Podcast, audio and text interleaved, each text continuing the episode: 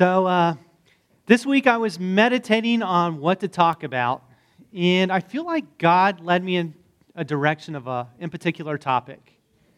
This is a topic that a lot of people are interested in, a topic a lot of people like to think about, except when they're in church. And that topic is money. There's a lot of topics I thought about. I could have talked about faith. You know, Jesus spoke about faith a lot. Often he would heal somebody and he would tell them it's because of their faith. Or there were times where he didn't heal as many people and he said it was because of their lack of faith. You know, that would make faith a pretty important topic, right? But Jesus talked about money more than he talked about faith and prayer combined. So I would like to be transparent with you guys as much as I can. So I think I should tell you guys my projected salary here at Heartland Church. And I'm going to tell you there's at least six zeros involved. Kevin, can you put my salary up? so, yes, that's a lot of zeros, isn't it? Especially, you know, sometimes it's important how many are in front of the de- decimal point. Of course, I'm joking about that. Um, you know, you're normally never told to tell anybody what you make, but I think in this case it's okay. Um, Heartland people have tried to, to pay me, so it's not that they're underpaying me, and there's nothing wrong with being a minister who gets paid. In fact, it's biblical to do so. But I had my own convictions on why not to be paid. And one of my concerns is there's this little demonic voice that wants to whisper in people's ears and say, That guy up there speaking to you, all he wants is your money. And I want you to know I don't gain anything by you giving to the church your money, except joy knowing that you want to follow Jesus. Even though I know some people don't like to talk about this, I have to. Because I will be judged on what I teach. In fact, James said that not all should become teachers, because those who teach will be judged by God stricter than those who don't teach. So I better not skip on a topic that Jesus pushed on so hard. Before I get started, let's go ahead and pray. Father in heaven, I just pray that you open up our hearts to receive whatever it is you want to teach us. I pray that your spirit would move in this place. Because it's not the power of my words, it's not the power of me being a skilled speaker, because we know that's, that's not doing anything. I just pray that your spirit would move in me and all the people, that would, we would come in one accord, ready to hear whatever you say, and be ready to be moved by you. In Jesus' name I pray. Amen. So I want to start out in a conversation between a man and Jesus. So please find Luke 12, 13 through 15, and when you find it, please stand for the reading of God's Word.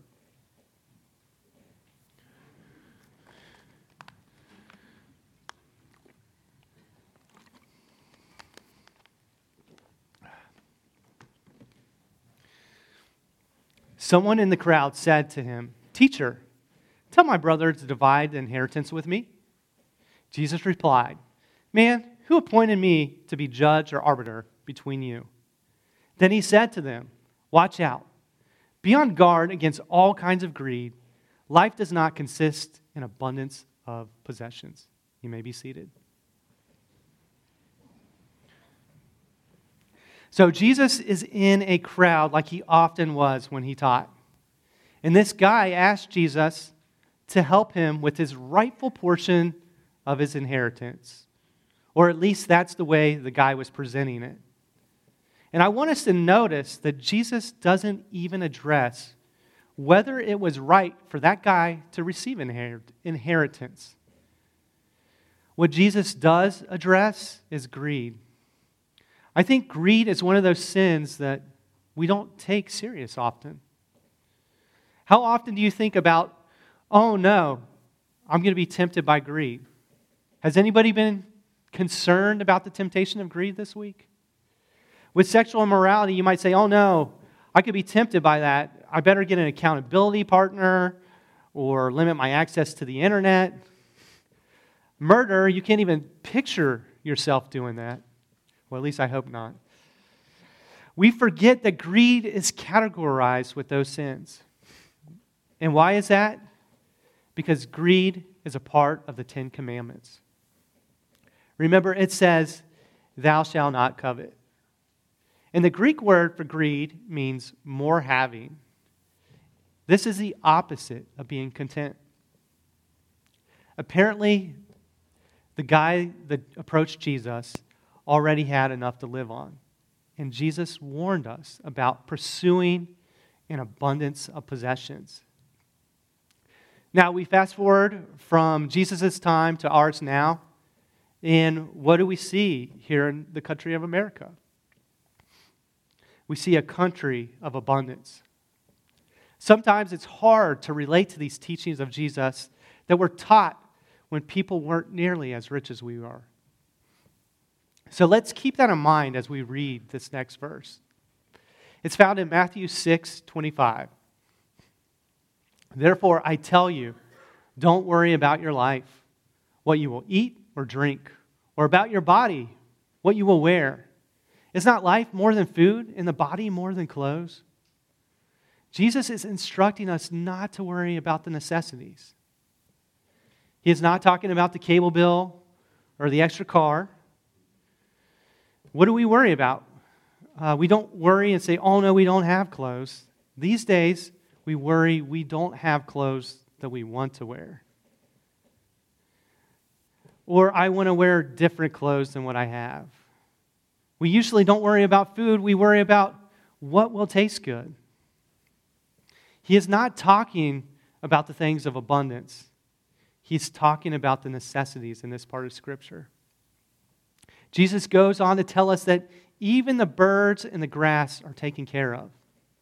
How much more will our Father in heaven take care of his own kids?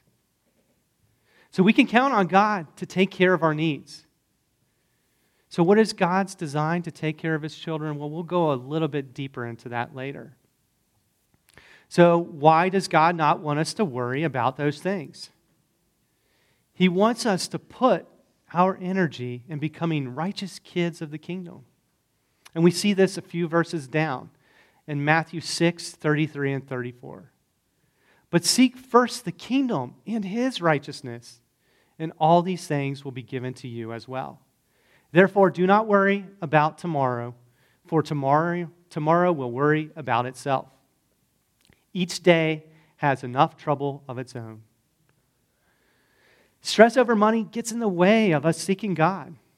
We need to be aware of when we worry because it can hinder our relationship with God. Also, we have to be aware of worrying about not just necessities, but our abundance. Jesus teaches us this parable about a man who worried too much about abundance. And we see this in Luke 12, 16 through 21. And he told him this parable the ground of a certain rich man yielded an abundant harvest. He thought to himself, What shall I do? I have no place to store my crops. Then he said, This is what I'll do I will tear down my barn and build bigger ones. And there I will store my surplus of grain. And I'll say to myself, You have plenty of grain laid up for many years. Take life easy, eat, drink, and be merry. But God said to him, you fool. This very night, your life will be demanded from you. Then who will get what you have prepared for yourself? This is how it will be for whoever stores up things for themselves, but is not rich towards God. So we read this and we see this warning to those who are rich. And in this parable, the rich are those who have abundance. And the warning is this guy was not rich towards God. And we have to look at our lives, and the first thing we have to ask ourselves is do we have abundance? I would say most of us have abundance. I'd say the majority of us here, even in Little Goshen, are rich. If there's a question on whether you think you are rich, ask yourself when is the last time I couldn't eat because I didn't have enough money? Ask yourself do I have a place to live? Do I have clothes to wear? Anything over our necessities is abundance. And there was this time where I couldn't work for six months and I had to depend on food pantries and government assistance. And my mommy, my mommy had to help me. And I'm thankful for that. And there's nothing wrong with that. So I don't want anybody to think I'm belittling people that don't have abundance. And I know it's tough. And if that's you, I just hang in there and you can rely on God to provide. But there is a greater question. Are we rich toward God? Listen to what Jesus says about abundance. And this is found in Luke 12, 32 through 34. Do not be afraid, little flock, for your Father is pleased to give you the kingdom. Sell your possessions and give to the poor. Provide purses for yourself that will not wear out, a treasure in heaven that will never fail, where no thief comes near and no moth destroys. For where your treasure is, there your heart will be also. So let me ask you this Have you ever sold a possession so that you could give to somebody? I'll be honest, I can't ever think of a time that I have. In this verse, as I read it, it was very convicting to me. And probably most of us, including myself, need to take a closer look in the mirror. We need to ask are we doing what Jesus wants us to do? I know when we think of the poor, we think of a lot of people in America who just choose not to work.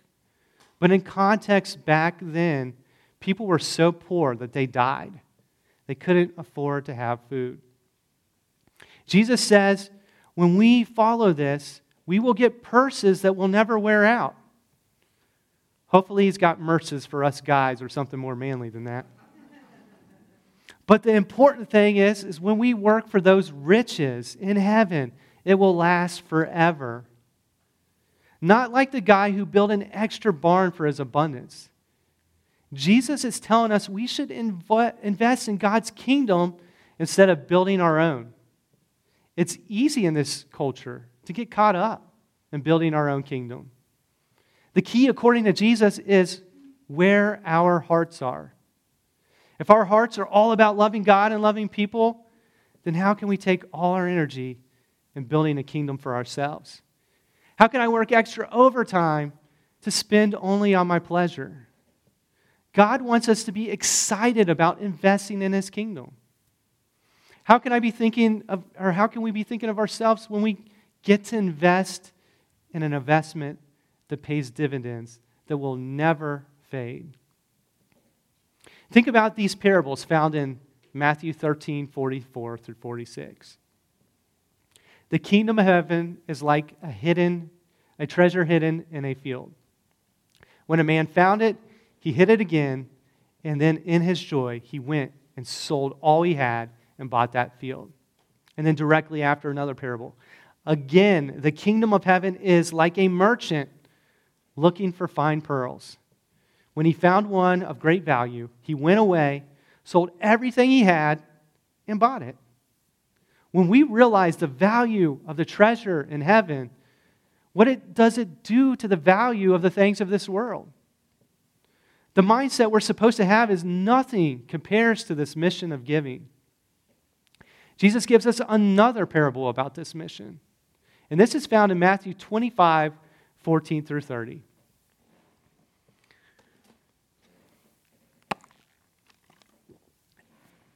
Again, it will be like a man going on a journey who called his servants and entrusted his wealth to them.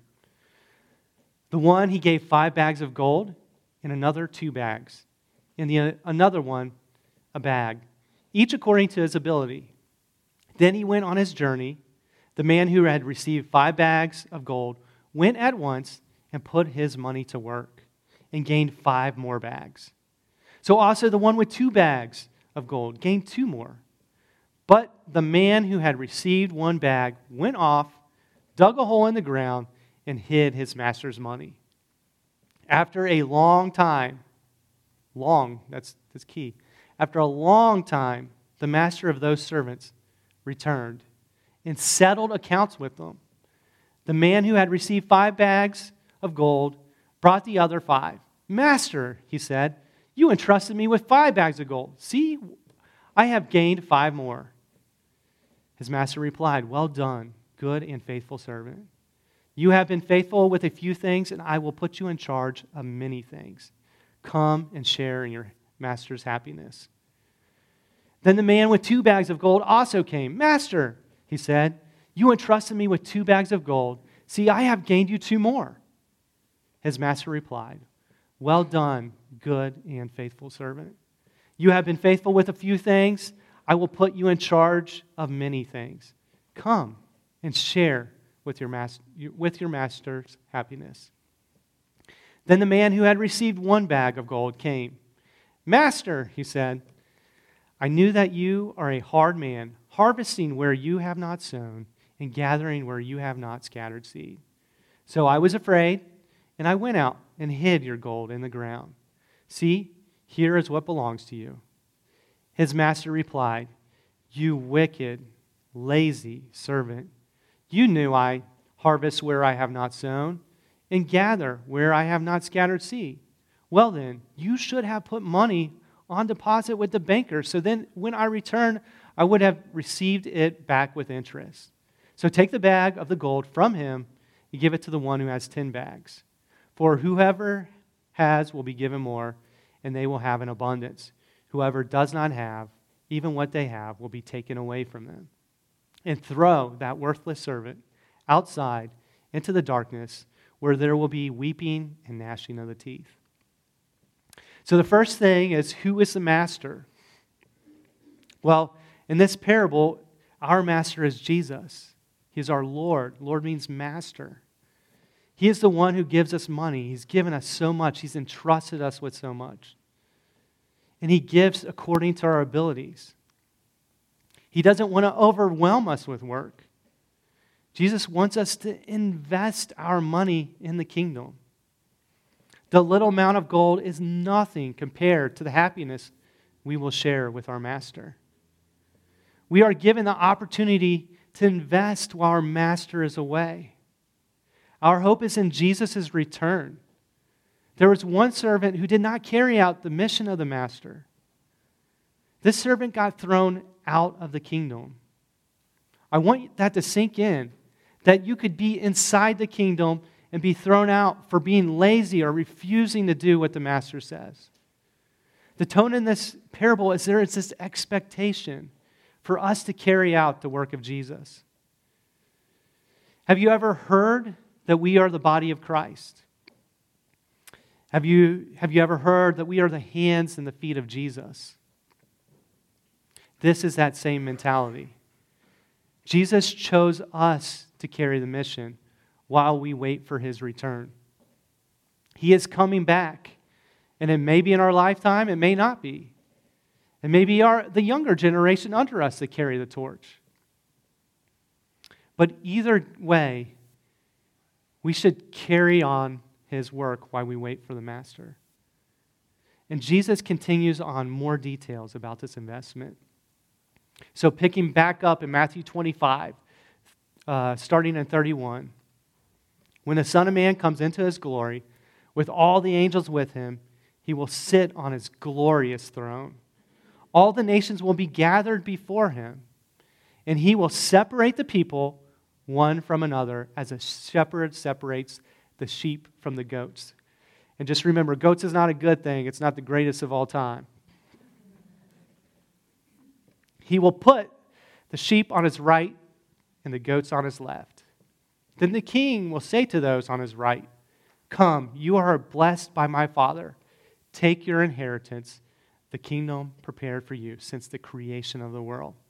For I was hungry, and you gave me something to eat. I was thirsty, and you gave me something to drink. I was a stranger, and you invited me in. I needed clothes, and you clothed me. I was sick, and you looked after me. I was in prison, and you came to visit me. Then the righteous will answer him Lord, when did we see you hungry or feed you?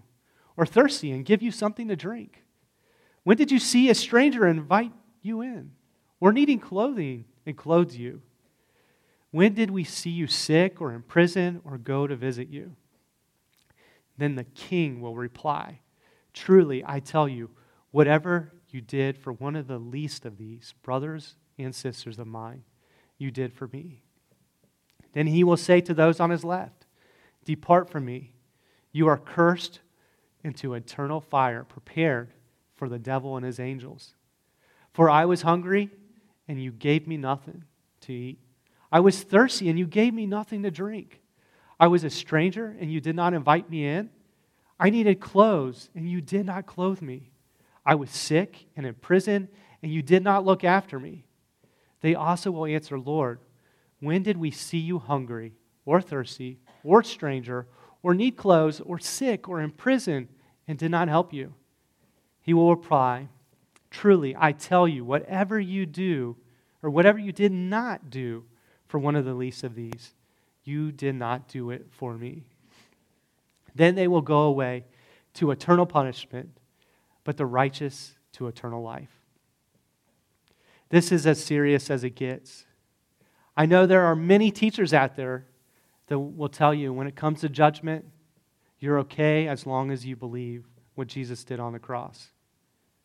But I love you too much to hold this truth from you. We need to believe also just as much what Jesus said. Now, one of the questions is who are the least of these? Well, you don't necessarily have to give to an organization in America. There are a lot of organizations overseas or who may even be in more need than we are here in the States. But there's nothing wrong with giving to people here in the States. Um, but it's not also just about clothing and food. Jesus mentions people in prison.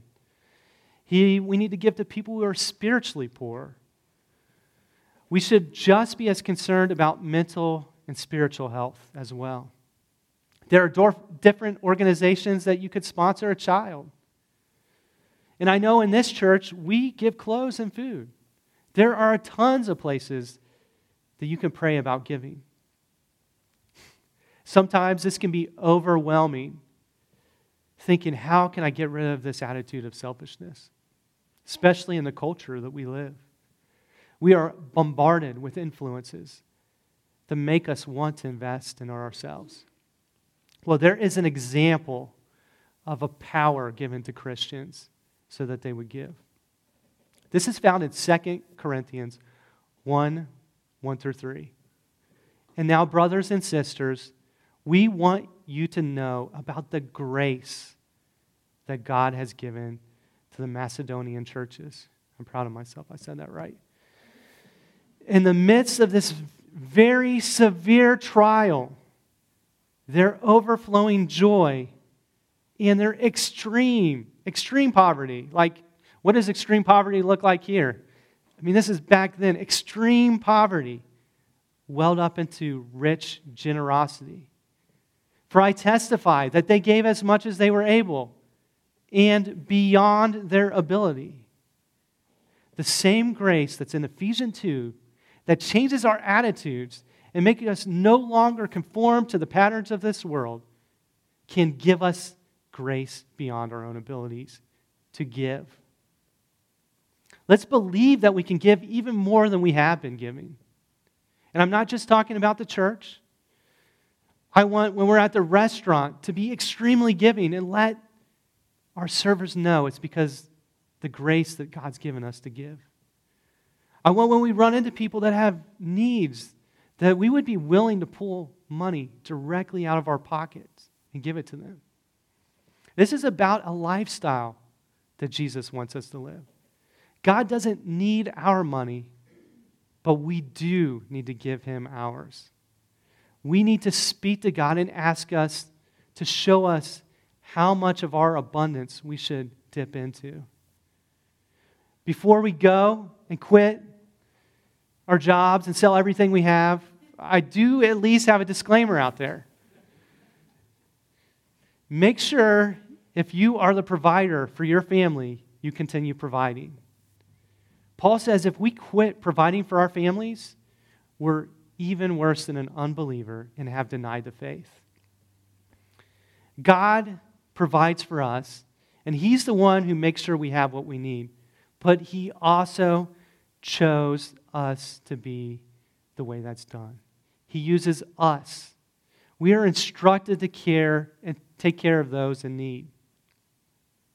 And when we do, Jesus tells us it's like we are giving directly to Him. Let's pray. Father in heaven, I just pray. I pray that we would see your face. We would see the sadness whenever we decide to pass over opportunities to give to you. That we wouldn't give out of compulsion, but you would change our hearts. That we would have the same grace of that church in Macedonia. That we would give beyond our ability because without your grace, without your power, we're selfish. If we don't tap into you every day, we can live very selfishly. But it's your power, it's your strength that gives us the ability to give in a way that pleases you. So I just pray that you grant this for me and everyone here. In Jesus' name I pray. Amen.